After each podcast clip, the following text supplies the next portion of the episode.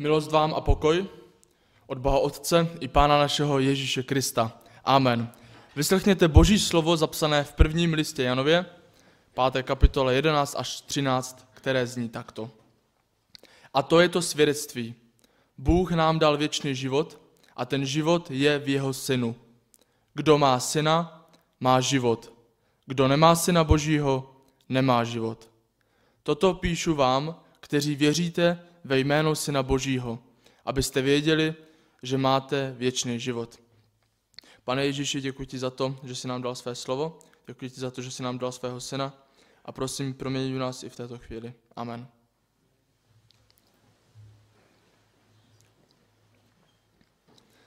Silvestr a první dny nového roku patří k mým nejoblíbenějším dnům v roce. Člověk se ohlíží zatím, zatím na to, co je za ním, vzpomíná a tak pomyslně může uzavírat nějakou kapitolu svého života.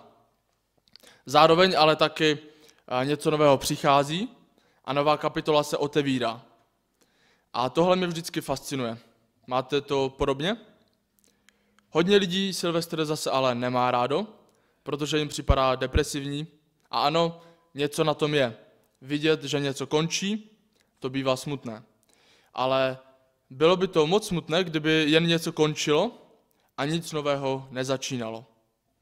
Na začátku ledna vždycky cítím takovou novou motivaci, mám chuť změnit svoje špatné zvyky a zavést ty dobré.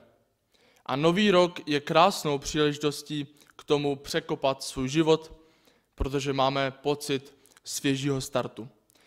Když před sebou vidíme budoucnost, tak to je dobré. Víme, že to je v pořádku. Ale když se dostáváme do bodu, kdy už nevidíme budoucnost a nic radostného před námi jakoby už neleží, tak se sama přítomnost potom stává nesnesitelnou. A proto mám rád nový rok, protože vidím, že před námi je něco nového. Lukášovo evangelium nám zaznamenává jeden emotivní příběh. Ježíš ve velkém doprovodu lidí přichází k bráně do města, když v tom vychází naproti nim další velký zástup. Ten ale nesměřuje k Ježíši. Je to pohřební průvod. A ten pohřební průvod pochovává zesnulého syna matky, vdovy. A ta matka, vdova, měla pouze jednoho syna a ten zesnul. Vypadá to, že už nemá nikoho. Už tohle samo o sobě je smutné, ale v jejich době byla situace ještě tíživější. Chudák vdova zůstává sama a ztrácí naději na budoucnost.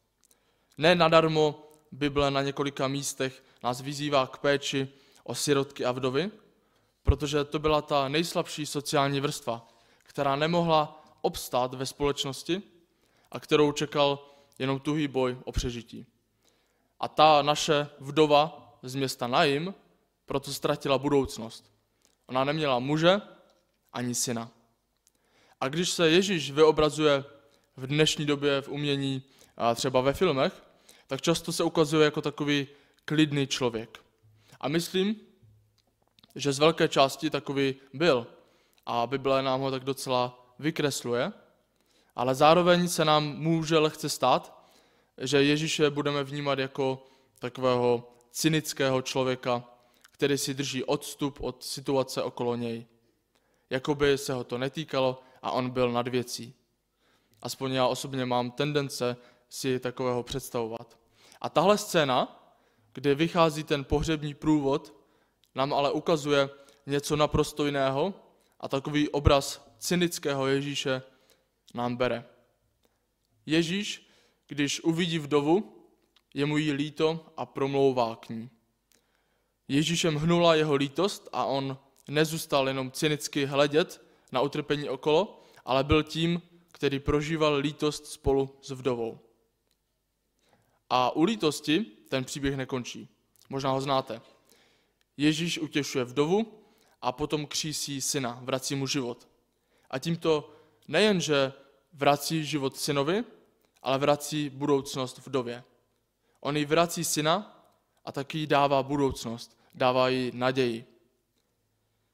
Není žádnou novinkou, že život je pomíjivý a člověk je smrtelný. Někdy si to uvědom, uvědomujeme méně, třeba když jde všechno dobře, a někdy zase více, třeba když nám nějaká situace připomene, že jsme zranitelní.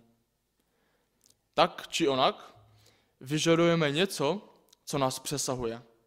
Uvědomujeme si své hranice, že žijeme od tehdy do tehdy, že můžeme udělat tohle, ale tamto už ne, že některé věci máme pod kontrolou, ale jiné už vůbec a tak dále. Máme hranice, máme počátek a konec a za ty hranice už sami nemůžeme. A proto hledáme přesah. Hledáme něco, co nám dá budoucnost, hledáme něco, co sahá za naše hranice. Můžeme chtít, aby náš život měl přesah v životě druhých lidí. Můžeme chtít, aby náš život měl přesah skrze nějaký odkaz, který po sobě zanecháme. Můžeme chtít, aby náš život měl přesah v něčem velkém, čemu zasvětíme svůj život. Někteří hrdinové v řeckých a jiných starověkých mytologiích usilovali o nesmrtelnost. Chtěli žít věčně a v žádném boji nezemřít. Potom ale stejně padli, stali se minulostí, avšak díky tomu, že jejich příběhy známe dodnes, tak žijí stále. A to je takové jiné pojetí nesmrtelnosti. Nežiješ věčně, zemřeš, ale můžeš žít věčně díky svému odkazu v příbězích lidí. A na náhrobcích, třeba i tady na hřbitově v Odřichovicích, se píšou odkazy, které zdůrazňují podobnou myšlenku. Kdo v srdcích žije, neumírá. A tyto věci nejsou v podstatě špatně. Vidět přesah svého života v druhých lidech může být dobré, když jim dáváme sami sebe, ale je to nebezpečné, když se snažíme skrze ně sami realizovat a bereme je jen jako prostředek.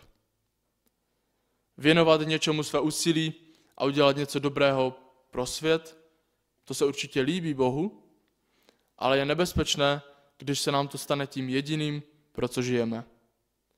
V takovýchto věcech můžeme nacházet částečně náš přesah. Ale Ježíš nám dává ještě větší přesah, ještě větší budoucnost. Kdo má syna, má život.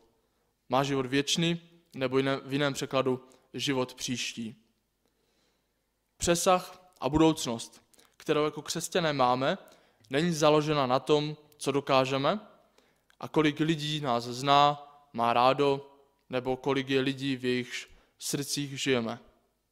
Ta budoucnost a přesah stojí na tom, že nad námi je někdo, někdo za našimi hranicemi, který dává celému životu smysl, vyšší smysl a který nám především dává budoucnost.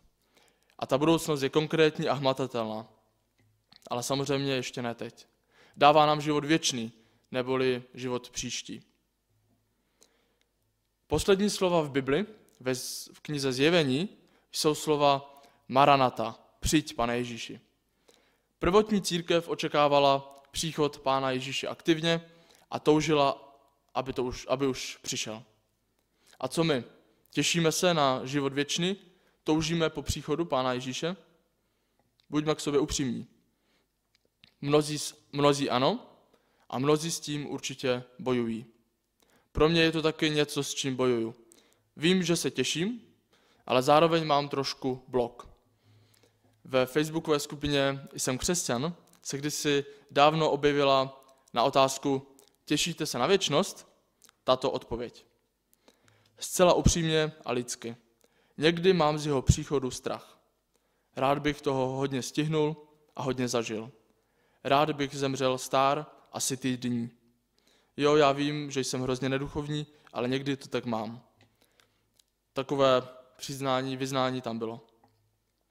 A najednou ta prozba, přijď, pane Ježíši, může být jenom frází, kterou vyhrkneme v záplavě emocí, ale ve skutečnosti ji nemyslíme zas tak vážně. Pane, přijď, ale až založím rodinu. Pane, přijď, ale až si užiju život. Pane, přijď, ale až.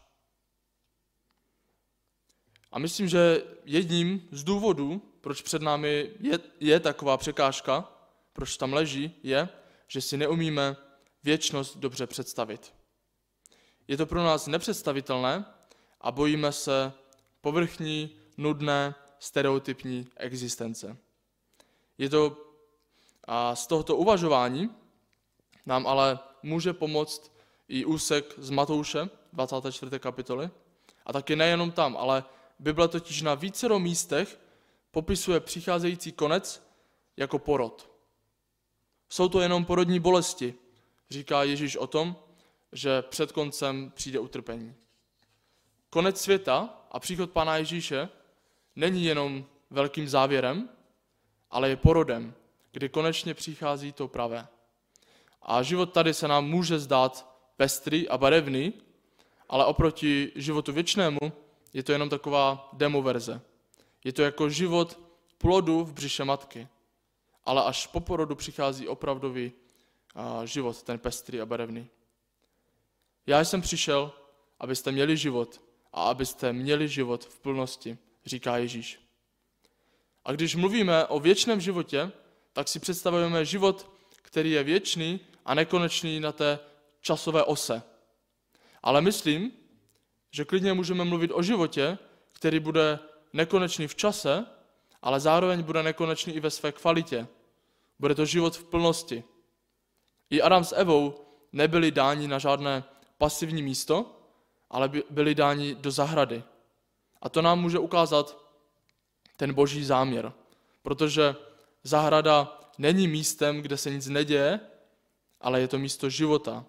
Je to místo, které si žádá aktivitu a je to místo, kde to žije.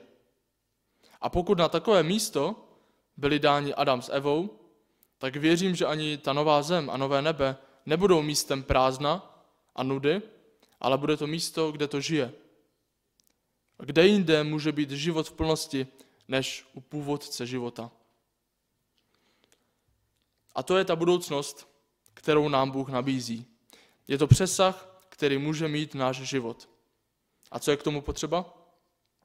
Kdo má syna, má život. Kdo nemá syna Božího, nemá život. Ta druhá část zní možná trochu drsně. Nemáš syna Božího, tak nemáš život. Je to napsané ostře, ale zase to přesně vystihuje tu realitu, ve které jsme. My nejsme na neutrální cestě a věčný život není Řím, aby tam vedly všechny cesty. My jsme na cestě vzpoury proti Bohu. Nejsme na půl cesty, kde se můžeme rozhodnout, jestli nakonec půjdeme k Bohu nebo od něj, ale jsme na cestě, kde nemůžeme přestat hřešit a nejsme schopni se zbavit všech svých špatných zvyků. Jsme zakřivení do sebe, jako pes, který běhá za vlastním ocasem a zapomíná na celý svět okolo něj. Tak i my stíháme sami sebe, vytváříme si svůj malý svět toho našeho já. A z této smyčky potřebujeme zachránit. Potřebujeme vysvobodit z toho našeho malého světa, kde si žijeme pro sebe. Je to totiž cesta marnosti a zatracení, která na, nemá žádný pořádný přesah. Pán Ježíš za nás zemřel, abychom my měli život. A tak on je tou záchranou, která nás dostává na cestu věčnosti. A proto, kdo má syna, kdo má tuto záchranu, má život a je na cestě věčnosti. Kdo nemá syna Božího, nemá život a zůstává na cestě hříchu. A teď tady je před námi taková pochopitelná otázka. Jak můžu vědět, že mám syna? Jak můžu nežít v nejistotě, ale můžu být klidný? Co to znamená mít syna? Syn je Pán Ježíš. Ale jak ho můžeme mít? Janovo evangelium i tento náš první list Janův, ze kterého dnes vycházíme, tak obsahují verše, které, které prozrazují záměr napsání. V Janově evangeliu je toto. Tyto slova jsou zapsány, abyste uvěřili, že Ježíš je Mesiáš, Boží syn, a abyste skrze víru měli život v jeho jménu. A v tom našem prvním listě Janově jsou zase tyto slova. Toto píšu vám, kteří věříte ve jméno Syna Božího, abyste věděli, že máte věčný život. Evangelium podle Jana je napsáno proto, aby lidé uvěřili v Ježíše jako Božího syna a zachránce a měli díky němu věčný život. A první list Denův, včetně těchto našich slov, je zase napsán proto, aby lidé získali jistotu, že mají věčný život, protože věří v Ježíše jako Božího syna. A nás ty slova můžou trochu znervoznit, když slyšíme, že kdo má Božího syna, tak má život. Navíc, když se podíváme na zbytek listu, je tam třeba i tento verš. Řekne-li někdo, já miluji Boha a přitom nenávidí svého bratra, je lhář. Kdo nemiluje svého bratra, kterého vidí, nemůže milovat Boha, kterého nevidí. A to nás zase může usvědčit. Vždyť kdo z nás někdy nebojuje, aby zachoval lásku k lidem okolo a nezačal je mít v nenávisti? Jenže na tomto se ten chléb neláme. Každý, kdo věří, že Ježíš je Kristus, je zrozen z Boha. Kdo věří v Syna Božího, má to svědectví v sobě. A to jsou ty verše, které ukazují, co to znamená mít syna. Věřit, že Ježíš za mě zemřel a že v něm je moje záchrana, moje budoucnost. Věřit Bohu, to znamená mít syna.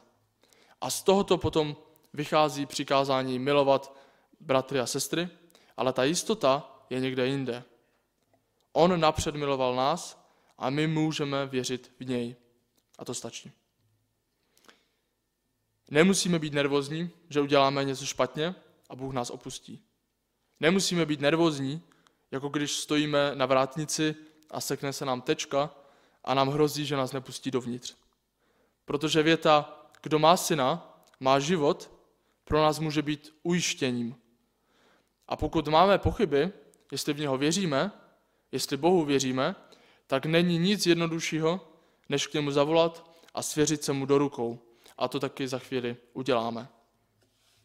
Vdova z města Najim, která ztratila manžela a syna, neměla žádnou budoucnost a perspektivu, tak ona se nám často podobá.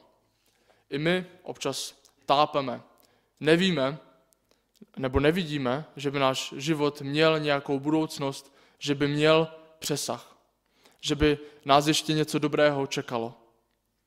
A tak stejně jako k té vdově, tak i k nám přichází Ježíš s lítostí a soucitem. A u soucitu to nekončí, ale začíná. Ježíš nám dává budoucnost a dává našemu životu přesah. Nekončíme u Silvestru, ale máme nový rok. Nekončíme u západu slunce, ve tmě, ale vstupujeme do nového dne. Vidíme vycházet slunce. A to jsou obrazy, které nám připomínají jednu skutečnost, že u Ježíšova kříže nenacházíme náš konec, ale naši budoucnost. A modleme se teď společně a vydávajme i dnes Pánu Bohu naše životy. Pane Ježíši, ty jsi naším Bohem, ty jsi nás zachránil ze smrti a za to ti děkujeme a chválíme tě. Někdy nám naše životy připadají, že nemají nějakou budoucnost, ale vyznáváme, že věříme, že v tobě máme život, že ty nám dáváš budoucnost. My ti věříme, my se ti odevzdáváme a do tvých rukou vkládáme naši důvěru. Amen.